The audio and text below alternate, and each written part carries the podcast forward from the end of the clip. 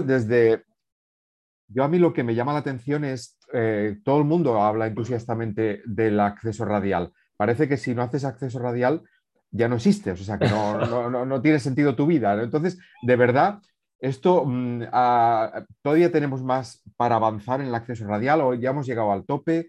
Eh, ¿Tenéis datos en la survey de si la gente está utilizando mucho o poco el acceso radial? No sé. ¿De verdad es tan, tan útil y lo está utilizando tanta gente el acceso radial, Sergio? Em, a ver, en el campo de la radiología, como le comentaba antes a Nerses, em, al principio yo creo que fue un tema eh, que, no, que, era polémico, es decir, los compañeros que estaban acostumbrados siempre y, estábamos históricamente acostumbrados al acceso femoral, les costaba entender eh, que podía ser un acceso útil para nosotros. De hecho, con los maestros que yo me formé eran bastante detractores del acceso radial.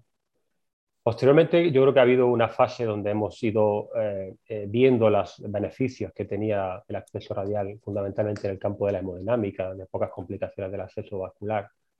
Y los primeros estudios que salieron en hemodinámica, como veremos, fueron muy clarificantes en, demostrar que, reducían mucho la mortalidad eh, por complicaciones del acceso vascular. Y yo creo que eh, en el mundo ese, los radiólogos intervencionistas, eh, algunos de ellos, pues eh, empezaron a ver que podía tener ventajas. Y empezamos a, a, estudiarlo o a indagarlo. Y nuestro problema inicial fue, fueron los dispositivos y los materiales que en absoluto estaban diseñados para el acceso radial. Entonces, conforme han ido y la industria ha ido eh, sacando material o dispositivos que se adecuaran más tanto a los perfiles como sobre todo ahora veréis a las longitudes, pues ha sido un tema un poco más atractivo, pero no, ha sido un tema más atractivo de mucho tiempo para acá, sino de poco tiempo para acá. Eh, luego yo creo que en el propio, como diré ahora, ADN del intervencionista está el ser menos agresivo y el ser lo más, eh, lo menos, lo más beneficioso para el paciente. Yo creo que ahí los radiólogos intervencionistas han visto que es un acceso que puede ser muy útil para eso.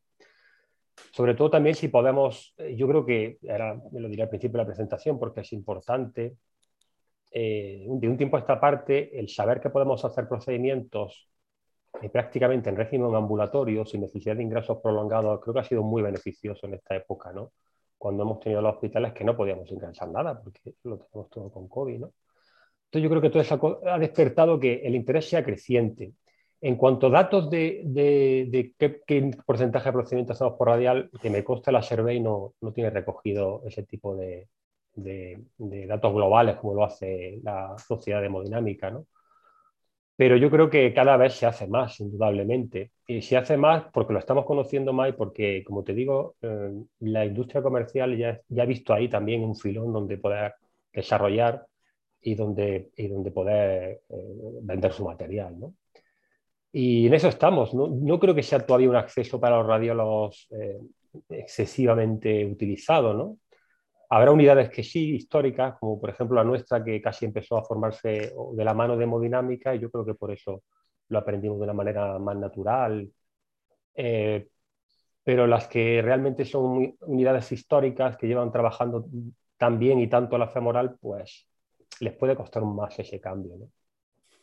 Y una, pregunta, Sergio, de cara al paciente, ¿tiene menos molestias, menos dolor? ¿La compresión tiene que ser más, es más rápida? ¿Es, más cómodo para el paciente o es igual que la femoral? Sin duda, en general, en todos los estudios que ahora veréis, se demuestra que la confortabilidad del paciente en un procedimiento radial, si eh, no suceden complicaciones tipo vasoespasmo, por ejemplo, es más cómodo.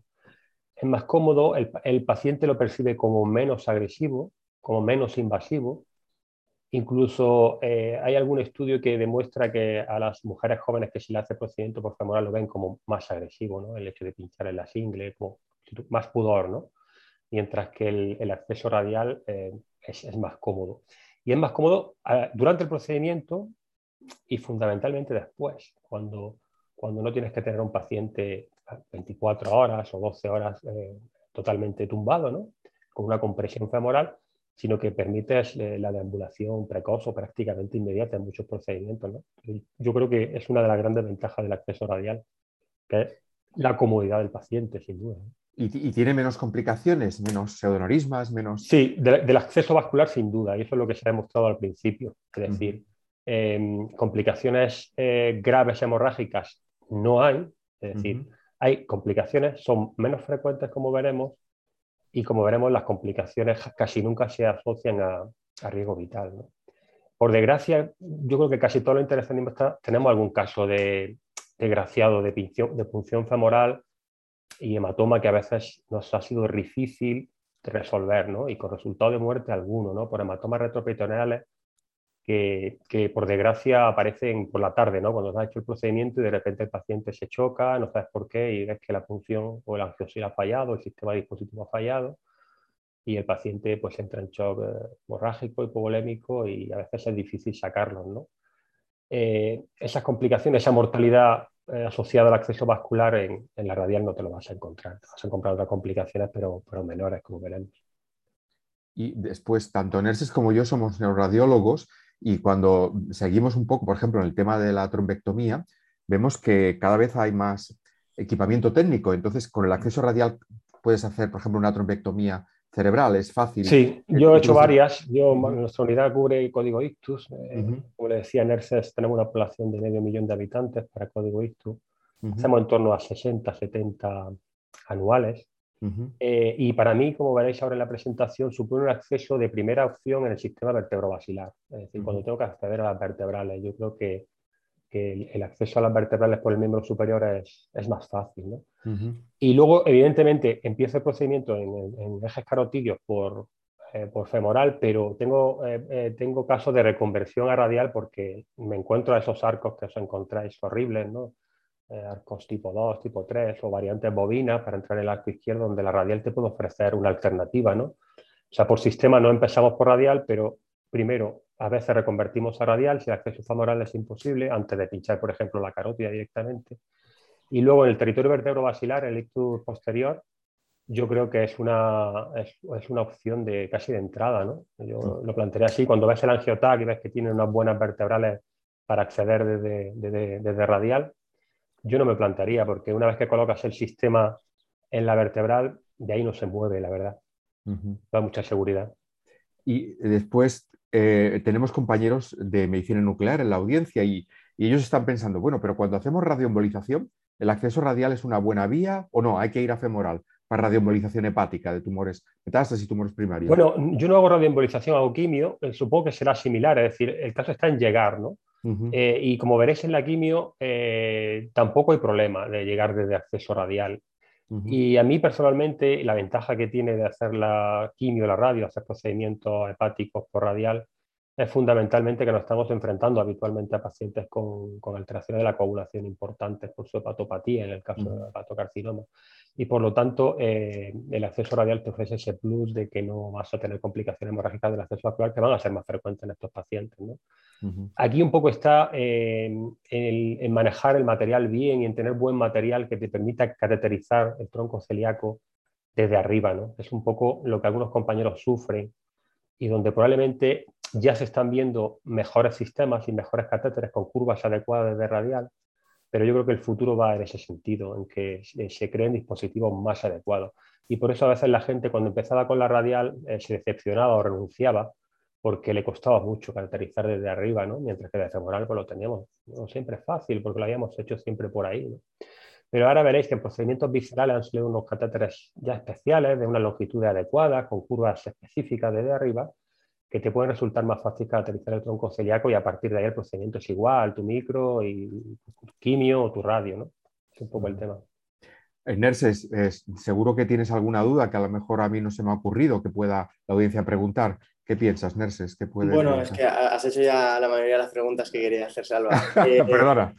Eh, bueno, hay, una, hay una que sí en concreto que quería hacer y es que, em, ¿por qué crees que existe tanta reticencia al, uso del acceso radial? ¿Es simplemente una cuestión de desconocimiento, una cuestión de tradición?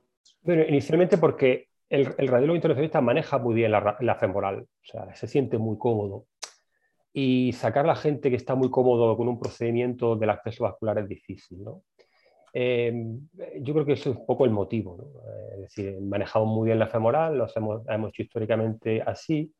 Después, tras la aparición de los dispositivos de cierre vascular, pues el tema de la compresión eh, está un poco ya más apartado, ¿no? Es decir, el hecho de tener 20 o 25 minutos comprimiendo un paciente la femoral como los teníamos antes, que nos ocupaba mucho tiempo de sala, pues eso con los dispositivos de cierre vascular ha pasado, con lo cual la gente ve eh, la femoral, pues bueno, eh, algo que controla, que maneja, ¿no? Y salir de la zona de confort, como se dice siempre, es difícil, ¿no? y yo creo que por eso la radial todavía se considera como un acceso que algunos compañeros dicen exótico, ¿no? Pero bueno, veréis que espero no convenceros, pero sí un poco eh, daros una idea de que puede ser útil en, muchos casos. La idea yo creo que no es eh, hacer un, debate maniqueísta entre radialistas y femoralistas, ¿no? sino en que como intervencionistas conozcamos bien todos los accesos vasculares para elegir aquel que sea el mejor para nosotros como el procedimiento y para el paciente. ¿no? Yo creo que esa es la idea, ¿no? Eh, decir, no, es que ya a mí por femoral siempre va bien, me va muy bien y no tengo complicaciones. Bueno, pero eh, probablemente haya que pensar también en, la comodidad del paciente, como decíamos, o que el procedimiento se alargue más, en que tengan menos tiempo de escopia y, en, otras, en otras circunstancias que la radial te puede, te puede ayudar, ¿no? puede ser ventajosa. Eh, una pregunta, de cara a intervencionismo a nivel de, las arterias extremidades inferiores, ¿también tiene sentido utilizar la radial o no? Por, proximidad anatómica irías con la femoral. Nosotros tenemos, por así decirlo, un límite, una frontera que es la poplitia. Es decir, jamás recomendaría a nadie a día de hoy, no, sé si existen, que hicieran troncos distales por radial, eso es una locura. De hecho, como sabéis, recomendamos el acceso femoral anterógrado ¿no? para tener la máxima capacidad de recanalizar arteria. Pero nosotros hemos llegado a poplitia, hemos llegado a poplitia de radial, estamos hablando de sistemas, ahora veréis cómo las longitudes se tienen que ir a 180 de catéter portador. Y recientemente ha aparecido un, catálogo muy bueno de productos de Terumo que, que llevaba muchos años eh, como diciendo, va a aparecer, va a aparecer, y no aparecía. Y al final apareció la solución que ellos llaman radial to peripheral, ¿no? que es eh, un conjunto de material eh, de larga longitud con soporte de 0,35 y con catéteres e introductores guía de larga longitud. Yo creo que con eso nosotros hemos tratado estenosis del sector femoropopliteo hasta poplitea, pero con este sistema yo creo que se puede aspirar, y yo no lo he probado, pero se puede aspirar a, intentar recanalizar eh, el sector femoropopliteo con, con, guías y con catéteres de, o con, sistema de 0,35, que es lo que nos faltaba hasta hace un año, un poco, un poco más. ¿no?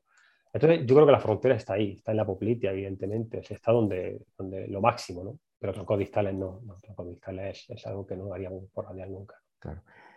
Sergio, seguro que el señor moderador está deseando comenzar. Entonces, déjame que solo eh, recuerde a la audiencia que tenemos el curso acreditado y que si eh, las personas que nos están escuchando acceden al 80% de las sesiones, podrán acceder al diploma acreditado por el Consejo de la Formación Médica Continuada. Sin más, Inés, te paso la palabra. Ah, buenos días a todos. Eh, como podéis ver, hoy hablaremos de la experiencia y recomendaciones en procedimientos de radiología intervencionista por acceso radial. La sesión nos la dará Sergio Luis Moyano Calvente, de la Unidad de Radiología Intervencionista del Hospital Universitario de Cáceres. Podéis hacer vuestras preguntas tanto en la opción de preguntas-respuesta como en los comentarios que os deja hacer la plataforma de Zoom. Yo leeré vuestras preguntas. Ah, durará la sesión más o menos hasta las 8.45 y a partir de ahí habrá un turno de preguntas. Muchas gracias a todos. Adelante, Sergio. Pues muy buenos días a todos. Muchas gracias, Nelson, por la presentación y a Salvador por, la invitación a esta charla ¿no? y poder compartir con vosotros eh, nuestra experiencia en estos años en el acceso radial. que como decía creo que ha despertado un poquito más de interés en la actualidad por la posibilidad con, con este acceso de, de seguir realizando procedimientos intervencionistas sin necesidad de, ingresar cuando hemos tenido los hospitales un poquito colapsados con el tema del COVID y poder así mantener nuestra, nuestra actividad intervencionista. Bueno, el acceso radial no es nuevo en absoluto, desde que eh, pocas décadas después de que Scheldinger describiera el acceso femoral y sentara las bases de lo que hoy somos como radiólogos intervencionistas, pues Campo, como veis, realizó la primera angiografía eh, coronaria por arteria radial y luego el que consideramos el padre de la, eh, del acceso radial, que es Ferdinand Chiemeni, pues realizó la primera angioplastia en el año 92 y un año más tarde colocó el primer stem por, por arteria radial. En España, como veis, el acceso radial aterrizó a principios del año 2000 y su implantación ha sido pues, prácticamente espectacular. Los que hicimos la residencia en esos primeros años de, de los 2000 y invertíamos eh, gran parte de nuestro tiempo en comprimir con ecografía pseudoneurismas femorales de nuestros compañeros hemodinamistas, pues vimos cómo esto se dejaba de hacer. ¿no? Eh, evidentemente, gracias a esa reconversión al acceso radial y también, por supuesto, a la aparición de los dispositivos de cierre, de cierre vascular. ¿no? A día de hoy, fijaros que ya en, los años 2020 podemos decir que más del 90% de los procedimientos, eh, tanto diagnósticos como terapéuticos, en el campo de la hemodinámica se hacen por acceso radial. Pero claro, vosotros me podéis decir, bueno, Sergio, es que no es lo mismo, ¿no? Las arterias coronarias suelen ser casi siempre dos, con una anatomía relativamente constante y con un diámetro pequeño, en torno a los 5 o 6 milímetros, con lo cual los dispositivos se iban a adaptar fácilmente al tratamiento por acceso radial. Mientras que nosotros pues, nos enfrentamos al resto de los vasos, que no son pocos, que generalmente pueden ser más hostiles, más tortuosos, con más curvas y fundamentalmente de diferentes calibres y sobre todo en ocasiones a gran distancia de la arteria radial. Sin embargo, creo que a pesar de estas eh, dificultades o de estos hándicaps que nos podíamos encontrar por el acceso radial, intuíamos que es un acceso que en ocasiones puede ofrecer ventajas y que en nuestro ADN como radiólogos intervencionistas, como decía antes Energía Salvador, está el ser menos agresivos y el buscar el mayor beneficio para los pacientes. Y creíamos que este acceso podía ofrecernos, como había ofrecido ya en el campo de la hemodinámica, eh, ventajas. ¿Y qué ventajas puede tener el acceso femoral, el acceso radial, comparativamente, fundamentalmente, con el acceso femoral? Pues de un modo global es un acceso más fácil en pacientes obesos o con enfermedad arterial periférica severa.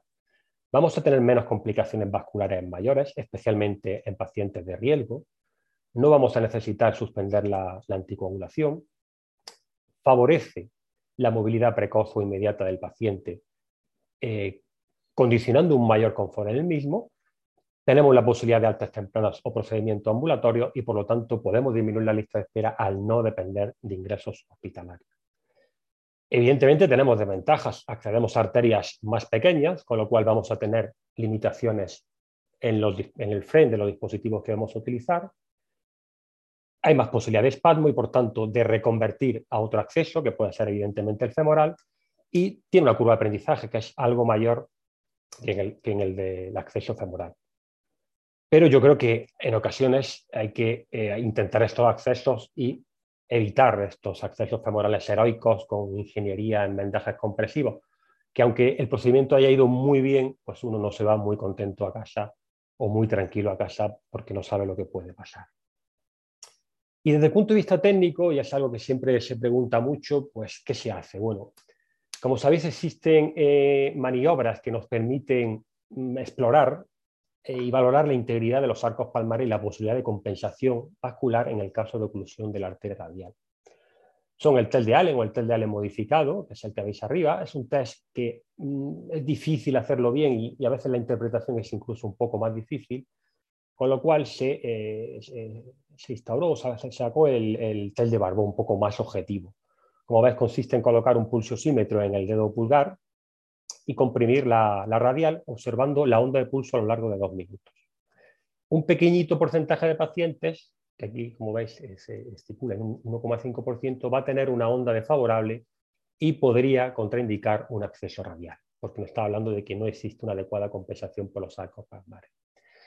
Bien, aunque esto está bien, últimamente se ha visto que estos test bueno, no, están un poco en entredicho y sobre la fiabilidad realmente que tienen y la posibilidad de hacerlos bien, de demostrar esas ricas anastomosis del territorio cúbito radial. Y sinceramente, una diapositiva que yo tenía que poner, pero cuando pasáis por las unidades que tienen gran experiencia en radial y hacen muchas radiales, pues habitualmente no se realizan. ¿Cómo lo hacemos nosotros? Pues bueno, colocamos el brazo a lo largo del cuerpo con la palma hacia arriba en supinación del antebrazo, una rotación externa y la muñeca un poquito en hiperextensión, lo que se pueda. Eh, yo anestesio un poquito de, de, lidocaína al 2% y es interesante hacer un abón muy pequeñito, porque si ha sido un abón muy grande podéis perder la radial. Yo una vez que he pasado la guía, pues ya puedo poner un poquito de anestesia antes de, de pasar el introductor. Podemos utilizar un trocar del 21, como veréis en, la imagen, o incluso hay gente que utiliza una boca para pinchar la radial. Luego se pasa, se pasa la guía, la propia que lleva el introductor, y en cuanto al frame del introductor, pues va a depender un poco de lo que vayamos a hacer.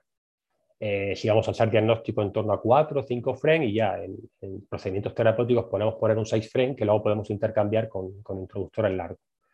Las longitudes pues, van a variar un poco. Eh, históricamente hemos utilizado introductores más pequeños, del tipo pediátrico, pero ahora se tiende, se aboga a introductores algo más largos, de hasta 16 centímetros, con la idea de proteger todo el segmento de la radial, es decir, que la extremidad distal del introductor esté lo más cerca posible de la arteria umeral. Y así, con los movimientos de los catéteres, evitar fricciones en la propia arteria radial que pueden provocar complicaciones. Aquí tenéis, como veis, una, un trocar eh, en la radial izquierda en este caso, con la guía pasada. Es interesante, sobre todo si estáis empezando, pues poder ayudaros con la ecografía. Si la tenéis es una herramienta útil. La función de la radial con ecografía es muy sencilla para nosotros los radiólogos.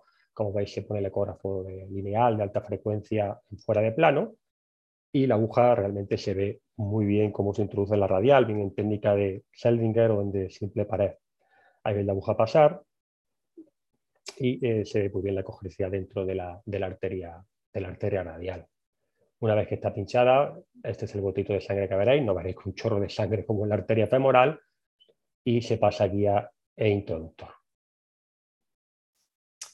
Bien, una vez que hemos pasado la guía, introducimos, metemos el introductor y eh, colocamos o administramos el famosísimo eh, cóctel radial. El nuestro es este que veis, lo heredamos de hemodinámica y nos va bastante bien, son 0,2 miligramos de nitroglicerina y heparina según peso, en torno a 4 o 5 mil unidades que ya nos sirven si vamos a hacer algún procedimiento intervencionista. Otros grupos también colocan verapamilo, hay variabilidad, en este sentido pues no hay ningún problema. Se diluye el suero y se va mezclando poco a poco con, la sangre del paciente, administrándolo lentamente, porque puede provocar una sensación de, quemazón en el, brazo que, hay que advertirlo. Y cuando ya teníamos el acceso radial, que ahora diremos clásico proximal, eh, dominado, pues entonces Ferdinand Kiemenich, nuestro padre de la radiología, pues describió en el año 2017 el acceso radial distal.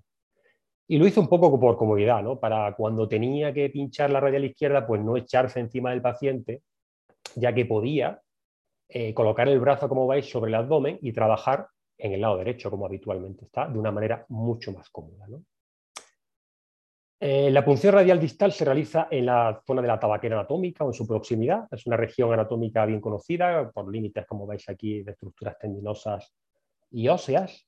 Y en, este, en esta región la, arteria radial es muy superficial, se palpa muy bien. Y lo importante es que está sobre un suelo óseo, que es el, eh, son los huesos del carpo, el trapecio y el escafoide, con lo cual la compresión va a ser muy sencilla, muy fácil y más rápida. ¿no? Efectivamente, si nosotros estamos pinchando la arteria radial a nivel proximal, eh, lo que se propone en el acceso radial distal son dos sitios de punción, en la propia tabaquera anatómica o un poco más distal, en el primer espacio intermetacarpiano. En estos dos puntos, como veis aquí, la arteria radial ya ha dado el arco palmar superficial, por lo cual podéis intuir las ventajas vasculares añadidas que puede tener este, este acceso. Puede ser incluso más interesante utilizar la ecografía, sobre todo al principio.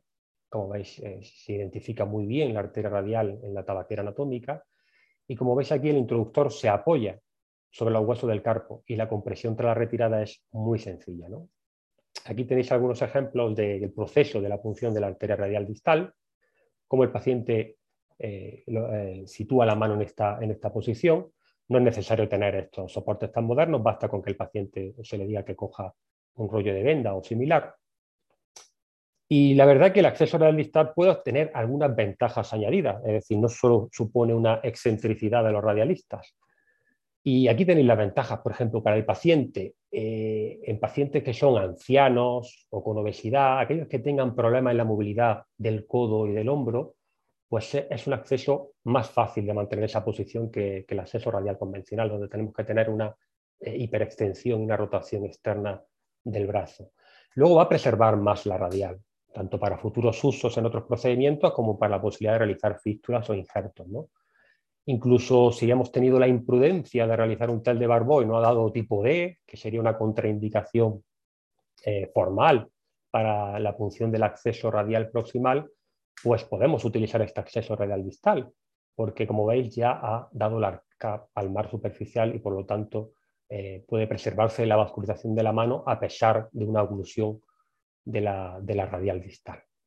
Y para el operador, pues también es, puede ofrecer ventajas. Como veis, la radial izquierda que hemos visto es más sencilla de pinchar con este tipo de acceso, por lo tanto, no nos tenemos que volcar sobre el paciente y vamos a recibir menos radiación. Y eh, porque la, radiación que habitualmente que recibimos es la, que, la dispersa que nos trae el paciente, y en pacientes obesos va a ser más sencilla de pinchar. Como veis, la arteria radial en pacientes obesos puede tener un panículo adiposo importante o incluso en pacientes que tengan edematización del brazo, mientras que la radial distal se hace mucho más superficial. Y sí es una alternativa cuando tenemos, como hemos pinchado repetidas veces la radial proximal y esta se espamodiza, podemos irnos a la, radial distal. Y no es un contrasentido, es decir, que no tengamos, que tengamos espamo proximal no significa que no tengamos buen flujo en la radial distal, porque como sabemos está recibiendo colateralidad y flujo por las arcadas, por las arcadas palmares. Bueno, algunos autores, quizá con un poquito más de tiempo que nosotros, pues eh, valoraron el diámetro de la arteria radial.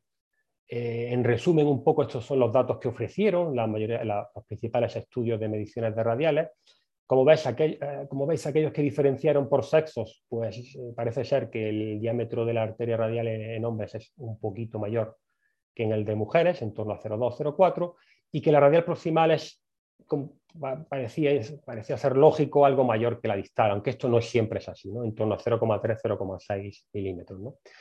Lo importante es que se describen esos 2 milímetros como, como diámetro mínimo para realizar un procedimiento por, acceso radial. Algún autor habla incluso de 1,7 como ese límite crítico para realizar procedimientos por radial, aunque parece ser que todos coincidimos en que lo importante es que ese ratio arteria-introductor sea favorable para la arteria, es decir, eh, no tener sistemas que sobrepasen los diámetros de la propia arteria. En este sentido, eh, se han mejorado mucho los dispositivos y los perfiles de los materiales, y recientemente hemos, han salido al mercado introductores que, eh, manteniendo el French interno, han conseguido incluso reduciendo el, grosor de la pared del introductor, pues eh, mejorar hasta en un French el, calibre de los introductores. Pero el diámetro era importante, sin duda, pero para nosotros que comenzábamos con la radial era aún más importante, eh, más crítico la longitud de los sistemas, ya que los vasos a tratar, a excepción del neurointervencionismo, se situaban siempre a mayor distancia que con el acceso femoral. Y aquí tenéis algunas medidas de referencia hasta las estructuras vasculares dianas. Como veis, a los troncos biselares podemos tener unos, hasta unos 90 centímetros de longitud, la bifurcación ilíaca puede estar a unos 100 y la poplitea a unos 170. Medidas a las que hay que sumar 10-15 centímetros si vamos desde la radial derecha. Y es interesante eh, para acabar con estas consideraciones técnicas, que tengamos en cuenta una serie de variantes anatómicas o de alteraciones anatómicas que pueden interferir o condicionar nuestro acceso radial, como son la presencia de loop o de tortuosidades arteriales, que si bien se pueden negociar muy bien con guías, habitualmente su rectificación, cuando rectificamos al pasar los sistemas, puede eh, provocar o puede con mayor frecuencia provocar la aparición de vasoespasmo. También hay que tener en cuenta una variante que es la ah, existencia de una emergencia alta de la arteria radial que sale del segmento proximal de la arteria humeral, incluso de la arteria axilar. Y tenemos, por lo tanto, tenemos más longitud de arteria con un diámetro reducido y por eso va a tener más tendencia al, espasmo. Y como veréis ahora, si queremos acceder a una fístula arteriosa del codo, pues este camino no nos lleva a ella. Y como veis en el dibujito, hay una pequeña arteria aquí, muy interesante, que hay que tenerla en cuenta, que se llama la arteria radial recurrente. La arteria radial recurrente se origina en el segmento proximal de la arteria radial y coge un trayecto ascendente por la fosa antecubital, se dispone en la surco bicipital medio y se anastomosa con la arteria braquial profunda que viene de la arteria humeral. Es interesante porque, como ves por su disposición, si no tenemos buena precaución y vamos subiendo las guías y los sistemas, podemos entrar en ella de manera accidental. Y aunque nos lleve al mismo sitio, no es bueno cogerla porque es una arteria de pequeño calibre y por lo tanto podemos eh, lesionarla y perforarla. Por todo esto que hemos dicho, eh, siempre debemos avanzar la guía y los sistemas por el antebrazo y por el brazo con visión directa de escopia. Y acabadas las consideraciones técnicas podemos preguntarnos, bueno, ¿y qué podemos hacer por radial? Pues bueno, podemos hacer multitud de procedimientos y en muchos de ellos la radial aportará, puede aportarnos algunas ventajas y tendrá peculiaridades en cada procedimiento como ahora veremos a continuación. Nosotros empezamos un poco eh, con el tema radial a agregarnos eh, en, en un territorio inicialmente un poco complejo, como era la recanalización de los miembros inferiores.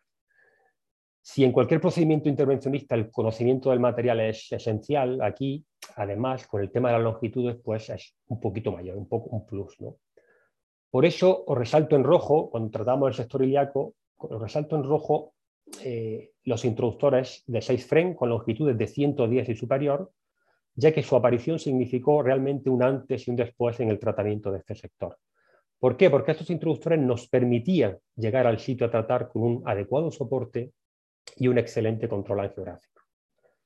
Después, el segmento ilíaco proximal, es decir, fundamentalmente ilíaca común, se puede tratar con los balones y los sistemas habituales, es decir, con los portadores de 130-135, pero si queremos ir más distal, con sistemas de 0,35 a ilíaca externa o más distal, tenemos que recurrir a sistemas portadores de 150, tanto balones como estén, como estén balones expandibles que afortunadamente ya tenemos en el mercado y con guías de 320 o superior para en los intercambios de material no perder nunca guía. Aquí tenéis algunos ejemplos hechos por radial, como en este paciente con una oclusión de la ilíaca externa eh, en el origen y una estenosis crítica de la externa del lado derecho. Se decidió tratamiento endoluminal y tratamiento por radial. Como veis, desde arriba se trató inicialmente el eje eh, derecho con un balón y luego la colocación de un stent que se posdilató. Se recanalizó desde arriba con guías de 0,35 el eje ilíaco izquierdo, se realizó angioplastia, se colocó este y con un resultado eh, satisfactorio para el paciente. Un caso aún más peculiar, un paciente con claudicación severa, que descubrimos estenosis severas críticas en el origen de ambas ilíacas comunes, con un sector ilíaco eh, sano. Dado la localización de las lesiones, se decidió tratar con un kissing, con un kissing ilíaco, y eh, eh, se, planteó hacer un abordaje birradial, desde las, desde las dos radiales. Aquí, como veis, los introductores ya muy situados desde las dos radiales, muy cerca de la bifurcación eh, aórtica, estamos hablando probablemente de introductores de 110, paso de guía, dilatación simultánea de balones y colocación de los con, con buen resultado.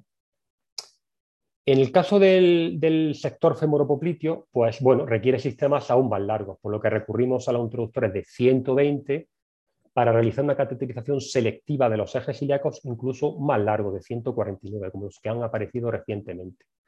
Y a partir de aquí tenemos los sistemas de 0,18, que los que contamos desde hace unos años originalmente, con los que podemos aspirar a tratar estenosis siendo muy difícil la recanalización, pero recientemente han aparecido los sistemas de 0,35 con longitudes de 200, con lo cual esto nos da la esperanza de poder desde arteria radial recanalizar segmentos del sector femoropopliteo. Ya en este sector, evidentemente, tenemos que ir con guías de 400 o 450 que existen ya en el mercado. Lo que hará falta será probablemente ampliar las salas de intervencionismo. Y aquí veis un ejemplo de eh, un paciente con estenosis múltiple del sector femoral, que se trata desde radial con los sistemas que teníamos previamente de 0,18. Estén y balones con longitudes de catéter portador de hasta 180 y con guías de 400. Bueno, la embolización de la arteria uterina es un procedimiento, yo creo que se le da muy bien la radial. Y yo creo que es un buen procedimiento para empezar a hacer terapéutica eh, una vez que hayamos hecho unas cuantas alteraciones diagnósticas por radial. Eh, además de las ventajas del acceso que hablamos al principio, de las ventajas vasculares, pues tenemos que añadir que la cateterización de la arteria uterina desde la radial es más sencilla y más rápida, lo que va a suponer menor tiempo de procedimiento y menor tiempo de escopia. Y esto que intuíamos los que empezábamos a hacer miomas uterinos hace más de 10 años por arteria radial, pues como veis ya se ha visto reflejado en este artículo donde en comparación con el acceso femoral, eh, suponen menor duración del procedimiento, menor tiempo de cateterización de la arteria uterina y menor radiación. Y además describe una mejor satisfacción de las pacientes. En el procedimiento, pocas complicaciones. Utilizamos introductores cortos. Aquí no utilizamos los largos porque no son pacientes que tengan arcos aórticos elongados ni nada de eso. Y catéteres hidrofílicos de 4 frame, de 120, incluso hasta de 150, ¿no? que nos permiten llegar al sitio de embolización con seguridad. En el caso de que necesitáramos microcatéteres, pues tenemos ya en el mercado los de 150, incluso superior, si vamos con los catéteres de 150 portador.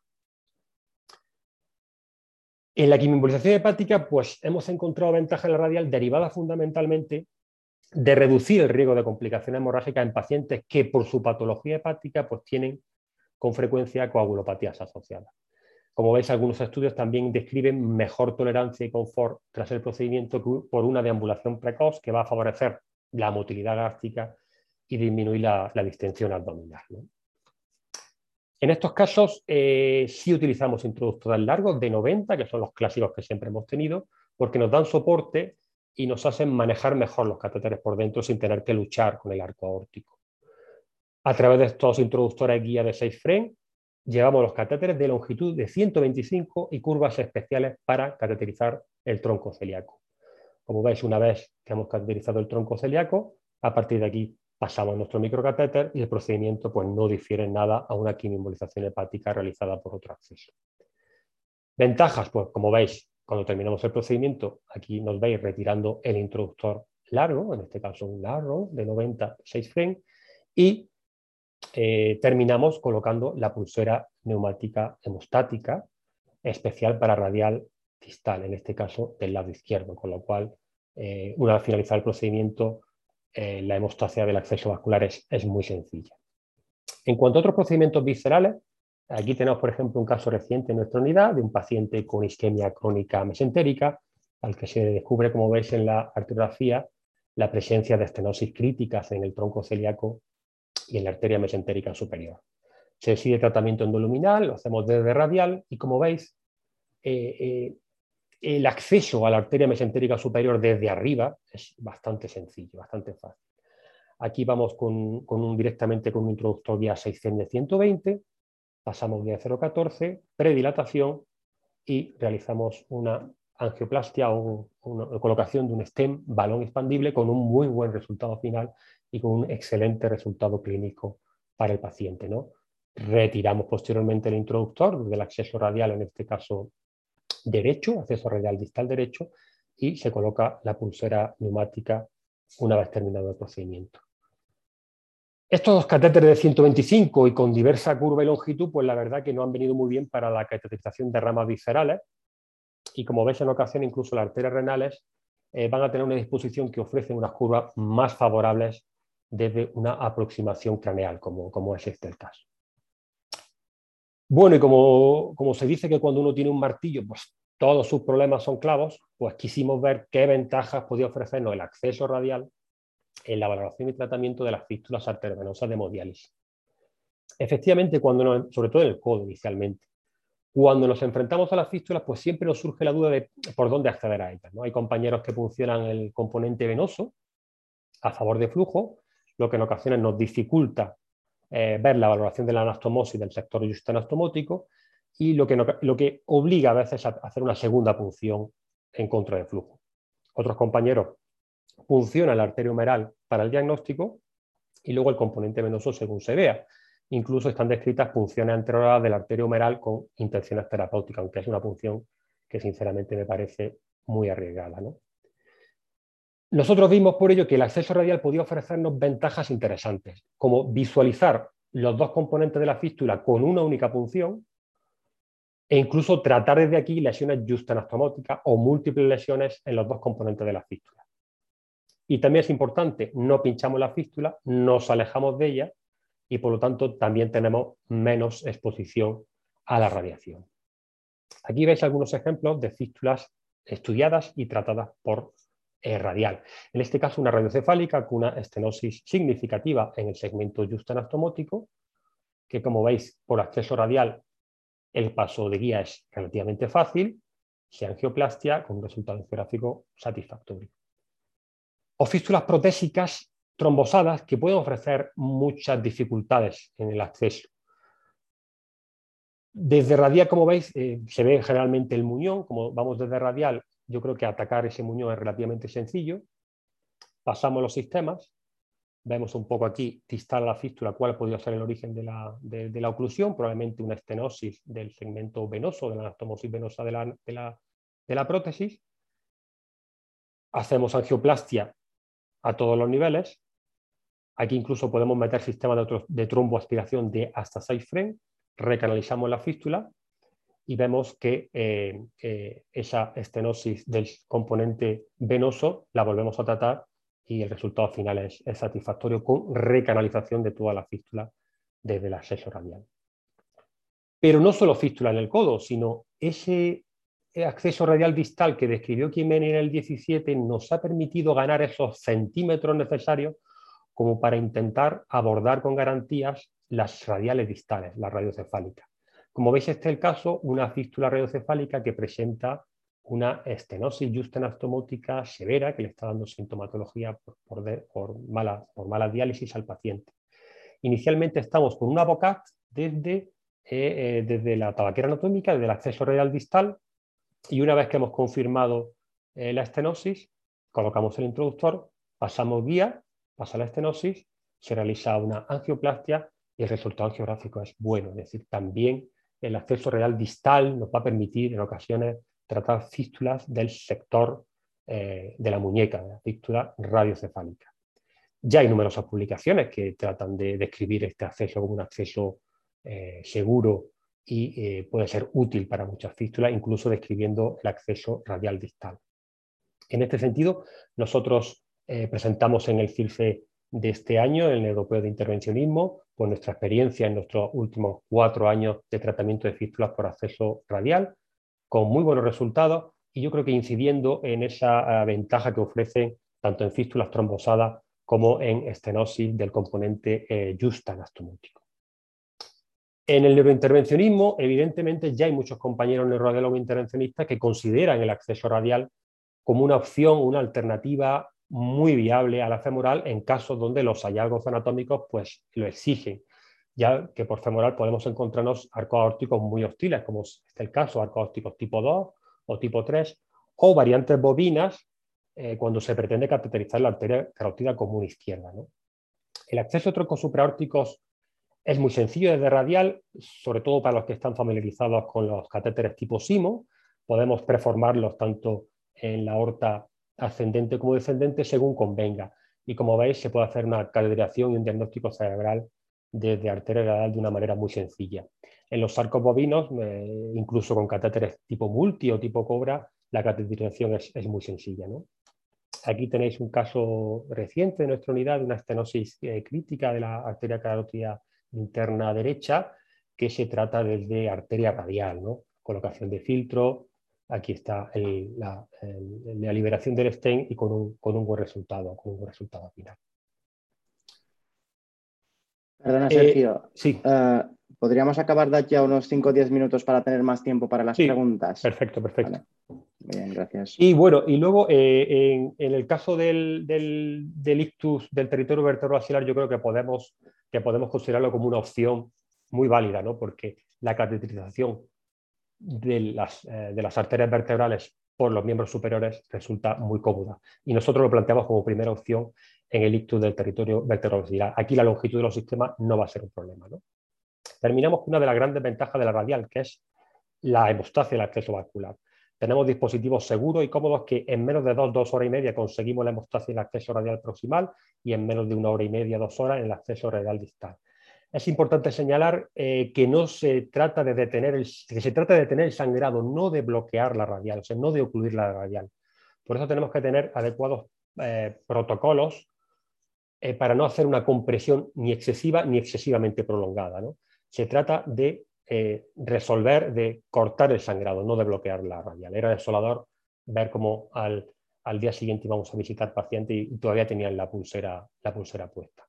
Para ello debemos tener nuestro personal de enfermería eh, involucrado y entrenado en los cuidados post procedimiento con protocolos de descompresión de los sistemas de hemostasia, como esto que veis, y que en una o dos horas, dependiendo del estado de coagulación del paciente, eh, comienzan con un desinflado progresivo. Incluso hay una técnica que podéis ver aquí que, para ver que no hemos ocluido la radial, que consiste en una vez puesta la pulsera, comprimir la cubital con un pulsiosímetro en el dedo y aflojar la pulsera hasta demostrar eh, la onda de pulso. Es como una especie de test de Barbeau eh, invertido. ¿no? Y para la radial distal, pues mucho menos tiempo de hemostasia. En torno a la hora y media podemos concluir con la compresión de la radial. Y terminamos con lo más desagradable, que son las complicaciones del acceso radial, que, bueno, existen, pero hay que advertir que son menos frecuentes que en otros accesos y que eh, es excepcional que sean complicaciones graves. ¿no? De hecho, las clasificamos en raras y en muy raras. ¿no? El espasmo arterial, sin duda, la complicación más frecuente, provoca molestias sobre el paciente, lo que a veces puede interferir, impedir iniciar un procedimiento e incluso concluirlo. Hay factores que lo pueden favorecer, como la ansiedad, pacientes jóvenes y mujeres tienen más tendencia, o circunstancias anatómicas, como dijimos, a su ortosidad o esos bloques. ¿no? Repetidas veces la arteria, procedimientos largos o una, inadecuada elección del material pues pueden, pueden provocarlo. ¿no? ¿Cómo tratamos de minimizarlo o solucionarlo? Pues eh, una analgesia adecuada, una atmósfera adecuada para el paciente que esté tranquilo, utilizar un material con un tamaño apropiado, generalmente hidrofílico. Podemos meter vasodilatador añadido al cóctel y, si fuera necesario, pues sedación. La perforación y sangrado es muy frecuente. Podemos tener hematomas, pero habitualmente son superficiales y se deben a los intercambios de los sistemas. La perforación es, muy, es muy, rara y habitualmente se debe a un manejo inadecuado de la guía o de los sistemas eh, dentro de, la arteria radial. En cuanto a factores de riesgo, la, existencia de tortuosidad o bucles pues pueden condicionarla. ¿Qué hacemos? Pues si no tenemos los sistemas en luz, retiramos y comprimimos. Si los sistemas están en luz o podemos alcanzarla, lo fundamental es seguir con el procedimiento sin problemas, ya que los propios sistemas van a terminar coartando y sellando la, perforación. Con la precaución de que cuando lo retiramos, inyectar por introductor para ver que la perforación ha cesado. Si, no, si el sangrado persiste, entonces podemos eh, bien comprimir externamente el brazo. Es más útil, yo creo, pasar un introductor largo y dejarlo un tiempo a la espera de que la paralización del paciente eh, se resuelva y el sangrado termine por resolverse.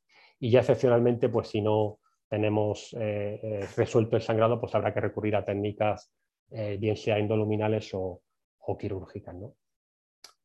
El sonorisma casi siempre se debe a una hemostasia inadecuada, el hecho de haber hecho múltiples funciones, introductores de mayor perfil o una compresión no efectiva en pacientes pranizados pueden favorecerlo. Generalmente pequeños y casi siempre su manejo es conservador con compresión. La temida oclusión de la arteria radial es poco frecuente, como veis, casi siempre se debe habitualmente a una hemostasia no razonable, como hemos visto anteriormente, casi siempre asintomática y rara vez los pacientes nos van a referir pérdida, de fuerza y excepcionalmente isquemia. La mitad, como veis, recanalizan con el tiempo, fundamentalmente por procedimientos largos, eh, elegir un ratio introductor arteria inadecuado, mala heparinización o, como hemos dicho, compresiones prolongadas son factores de riesgo para, para que pueda ocluirse la radial. Por eso, en pacientes que trabajen con las manos, valorar siempre irse a la radial no dominante. En cuanto al manejo, como habitualmente son asintomáticas y muchas se resuelven con el tiempo, pues eh, habitualmente simplemente observación. En cuanto a las oclusiones agudas que son sintomáticas, bueno, se describe como esa compresión de la cubital que va a favorecer la, apertura de la radial y evidentemente tratamiento médico o si son muy sintomáticas durante mucho tiempo, pues podemos recurrir a tratamiento, a tratamiento quirúrgico. Otras complicaciones muy raras son infección del sitio de punción y el síndrome compartimental en aquel caso en donde hayamos perforado y hayamos hecho un inadecuado manejo de esa perforación que medíamos con, con anterioridad. Y bueno, para concluir, creo que la radial es un acceso seguro, eh, que tiene escasas complicaciones, eh, que sí va a requerir una curva de aprendizaje algo mayor que el acceso femoral, pero que una vez alcanzada nos va a hacer sentirnos más seguros y con menos complicaciones que yo creo que es un acceso que debemos considerar eh, como primera opción en pacientes obesos con enfermedades del sector auxiliaco, alteraciones de la coagulación y sincronizado, o con, o con anatomías vasculares desfavorables por femoral o muy favorables por la arteria radial, como son la arteria uterina, la arteria mesentérica superior o el sistema vertebrovascular, que nos va a permitir realizar procedimientos ambulatorios o con ingresos muy cortos, lo que en una época actual, donde nuestros hospitales han estado saturados, viene muy bien, y que es un resultado confortable para el paciente ya que, permite una movilidad precoz y una deambulación inmediata. Bueno, yo no sé si Spiderman lanzaba sus eh, telarañas por la arteria radial, yo creo que por la proximal.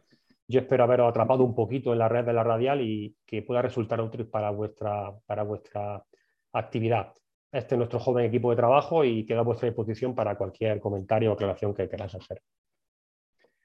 Muchas gracias, Sergio, por esta magnífica presentación. Creo que todos hemos aprendido mucho. Tenemos una serie de preguntas eh, que si tienes tiempo las respondemos, ¿vale? Por supuesto. Eh, en este momento existen cursos prácticos de formación para aprender acceso radial. ¿La Survey tiene iniciativas en este sentido?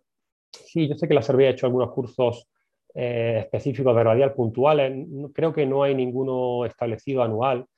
Nosotros en nuestra unidad tuvimos un curso también en Cáceres, donde bueno, algunos compañeros han venido y han podido ver un poco el acceso radial.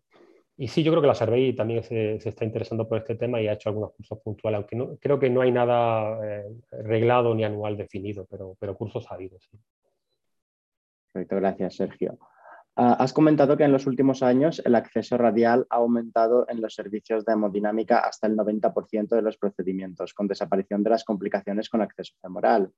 ¿Este proceso ha sido unánime o ha habido resistencias y oposición a este cambio?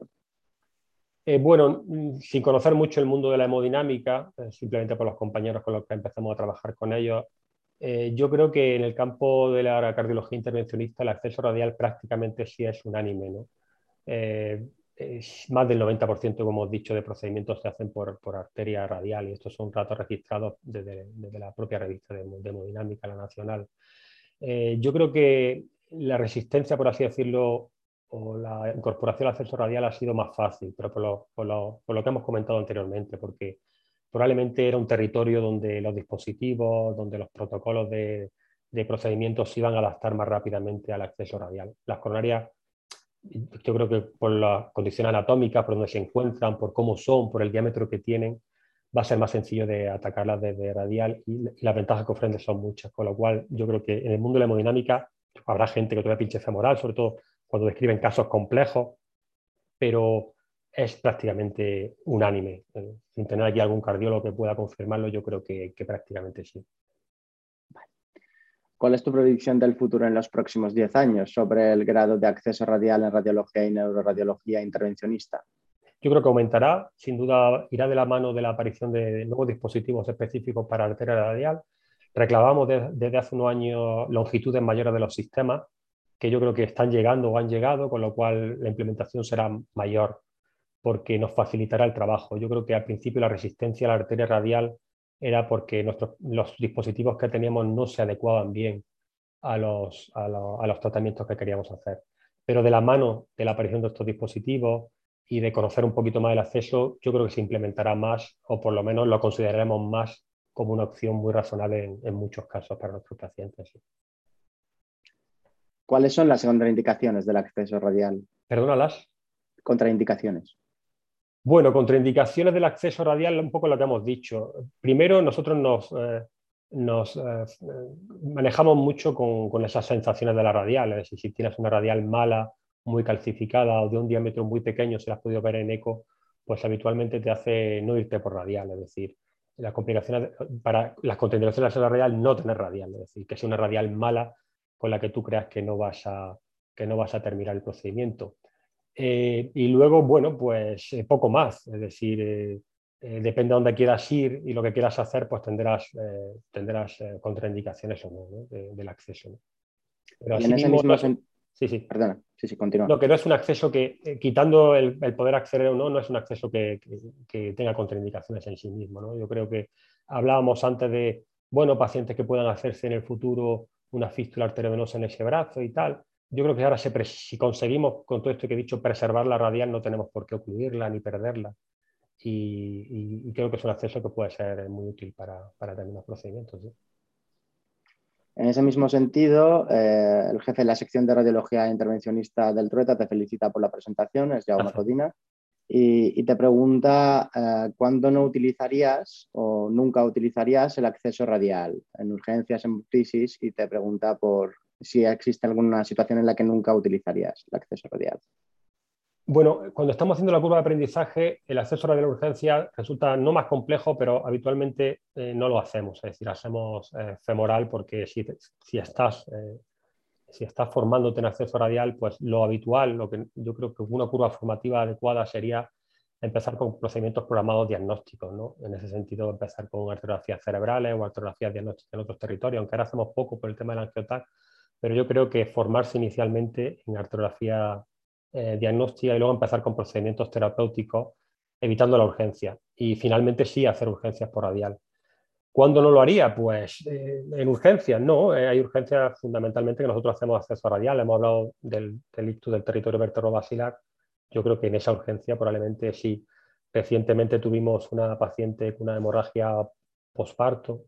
En la semana pasada lo tuvimos y yo creo que no dudé en entrar por radial porque me iba a facilitar mucho embolizar las dos uterinas desde arriba y en menos tiempo que lo que queríamos porque la paciente estaba en una situación hemodinámica eh, muy inestable. Eh, no haría acceso por radial cuando crees que vas a tardar mucho, que va a ser para ti una complicación y que no lo dominas En, el área de urgencias. Pero cuando tienes una buena curva de aprendizaje, hay urgencias que pueden ser muy favorables por, radial porque te van a, mejorar el tiempo de, llegar a las arterias donde quieres llegar y sobre todo tener una seguridad mayor de, la hemostasia de, los pacientes. ¿En pacientes con hemodiálisis y fístulas hay consideraciones específicas para el acceso radial? Bueno, no he comentado que son radiales mucho más difíciles de pinchar porque eh, es decir, un procedimiento donde yo no empezaría a hacer radiales. ¿Por qué? Porque generalmente o bien son radiales que ya se han tocado desde cirugía, son fístulas han tenido fístulas radiocefálicas, con lo cual son radiales complejas, a veces no las palpa, o bien el hecho de tener la fístula arteriosa en el codo que te está robando flujo hace que el pulso de la radial sea muy malo. Con lo cual hay que tener mucha experiencia para coger esas radiales o apoyarse por, ecografía. Eh, quitando eso, eh, no hay una contraindicación para hacer, para hacer eh, fistulografía o tratamiento por radial. De hecho, nosotros, como ves, empezamos con las fístulas en codo. Mucha gente nos podría criticar, bueno, es que coger una radial en un paciente, pues ese paciente ya no, ya necesita para la fístula la radial, porque ya se han ido al codo a hacer la fístula humerocefálica, humerobasílica, con lo cual se ha abandonado el territorio de la muñeca. Y nosotros lo utilizamos pues, para acceder a ella. ¿no? Muchas gracias, Sergio. Eh, un par de preguntas más. Gracias por la maratón de, las preguntas. Eh, ¿En tu conocimiento hay estudios coste-eficacia sobre el uso de la vía radial respecto a la, femoral? Bueno, eh, no he estudiado mucho ese tema, pero está claro que, eh, se intuye, y seguro que lo habrá, tendremos que hacer esa revisión, de que el acceso radial eh, em, va, a hacer que nuestros pacientes, por ejemplo, no ingresen o no tener ingresos hospitalarios. Y yo creo que eso supone una ventaja para, los hospitales, ¿no? el hecho de no consumir recursos de cama hospitalaria, que probablemente son los recursos más caros del hospital. Con lo cual, en ese sentido, si nosotros conseguimos hacer procedimientos tanto diagnósticos como terapéuticos en régimen ambulatorio sin ingreso, vamos a reducir muchísimo los costes en general, los costes del sistema sanitario. Y yo creo que eso es una ventaja, no solo para no colapsar hospitales, sino también para, reducir los costes del, procedimiento en general. Y una última pregunta ya. ¿eh? Eh, es sobre el curso que realizáis eh, cada año en el Centro de Investigación con Modelos Animales en Cáceres. Por favor, ¿puedes comentar si tenéis previstos cursos prácticos en este centro en los próximos meses? El Centro de Cirugía de Invasión eh, realiza muchos cursos de, en general de todo, de la parte médica. En, en, el caso específico de la radial es un tema curioso, es que no podemos experimentar en modelos animales. Eh, la radial es muy, muy humana. Eh, entonces, a, veces hemos pensado cómo podíamos nosotros enseñar a la gente a pinchar radiales eh, en, no ser humano y la verdad que es una pregunta que no ha tenido nunca respuesta. Es decir, si la anatomía del cerdo es muy buena para hacer procedimientos, para hacer, intentar hacer embolizaciones o poner tips o poner stent, para el acceso radial no, no es posible. Es decir, no se me ocurre nada que no sea pinchar una radial en humano para empezar a, a aprender una radial. Con lo cual, el Centro de Cirugía de Invasión, eh, no, aunque se nos planteó la idea, pero no sabíamos cómo podíamos, eh, desde un punto de vista práctico, enseñar a la gente a pinchar radiales en modelos animales. ¿no? Tiene que ser cursos que deben de ser sobre la práctica clínica eh, habitual en, seres humanos, ¿no? en, procedimientos en procedimientos intervencionistas reales. ¿no? Muchas gracias, Sergio. Estas eran todas las preguntas. gracias por tu excelente presentación. Muchas gracias a vosotros por la invitación. Adelante, Salva. Bueno, eh, muchas gracias, Nerses, por tu magnífica eh, moderación y eh, Sergio, ha sido estupenda tu presentación. Yo creo que hemos aprendido mucho. Yo hago siempre un pequeño resumen. Yo creo que, bueno, nos has dicho cosas muy interesantes, pero la verdad es que yo no, yo no sabía que los radiólogos intervencionistas os dividíais entre radialistas y femoralistas. Es una cosa que he aprendido Eh, no, ni, creo que debamos dividirnos. No, te dije que era una, una, división que no, no, no, debemos considerarla. Yo creo que debemos conocer todos los accesos vasculares y elegir el que mejor convenga para el procedimiento y para el paciente. Hay que huir ¿no? de, de radialistas y femoralistas, no sencillamente de, de intervencionistas que conocemos accesos vasculares y que utilizamos el que mejor viene para el procedimiento y para el paciente. Yo creo que no, no, no, no hay que huir de, de, esa disyuntiva, ¿no? radial o femoral. A mí me recuerda a la polémica que había hace unos años en el infarto cerebral entre el TAC y reso. Y había también como la bonoma que si eras del TAC o eras del reso. Y como dices tú muy bien, lo importante es que cada radiólogo y cada radiólogo sepa utilizar las dos técnicas y lo decida. Eso es lo, la clave, ¿no? O sea, que totalmente, de acuerdo. después también me ha parecido interesante lo último que has dicho de que la radial es una arteria humana. Es decir, que no hay modelo animal, esto tampoco lo sabía. bueno, sí, es decir, yo no me planteo en un cerdito, en una ovejita, buscarle una radial, eh, pues las tendrán, me refiero, tendrán arteria en esa localización, pero es muy singular. Yo creo que eh, el miembro superior es muy humano y la mano es muy humana, ¿no? Entonces, buscar, buscar modelos anatómicos similares es complejo, ¿no? Entonces, yo creo que por eso los cursos no pueden ir orientados simplemente a hacerlo sobre, sobre seres humanos, no podemos hacer otra cosa. Perfecto. Bueno, yo creo que has dicho las indicaciones, las repetiré. Cualquiera puede acceder a tu vídeo, a tu podcast y a tu presentación en el repositorio, pero yo me centraría en las ventajas. Yo creo que hemos aprendido que es una, el paciente, es más cómodo el paciente, puede movilizarse antes. Eh, después, eh, la estancia media, si ingresas, es menor o incluso puede ser ambulatorio y has apuntado que quizás puede haber un beneficio coste-eficacia. Has dicho que el aprendizaje puede ser un poquito más complicado, pero después se aprovecha muy bien. Y después lo más importante que has dicho que es más seguro, que hay menos complicaciones. Por lo tanto, todo eso yo creo que hace que nuestros radiólogos intervencionistas seguro que están deseando dominar las dos técnicas, ¿no? No sé si quieres hacer algún... ¿Te parece bien el resumen? Me parece magnífico, nada, Salvador, todo magnífico. Solo agradeceros vuestra invitación por estar con vosotros y felicitaros ¿no? por la organización de esta plataforma formativa tan interesante que trasciende fronteras, como estamos viendo. Bueno, pues muchas gracias, Sergio. Solo comentar a la audiencia que mañana vemos tenemos al, doctor Carlos Soriano, que nos va a hablar de la utilidad que tiene la resonancia funcional en, patología neurológica. Están todos invitados a mañana a aprender también cosas interesantes igual que hoy. Muchas gracias, Sergio. Muchas gracias, Nerses. Que tengáis todos un buen día. Buen día. Hasta luego.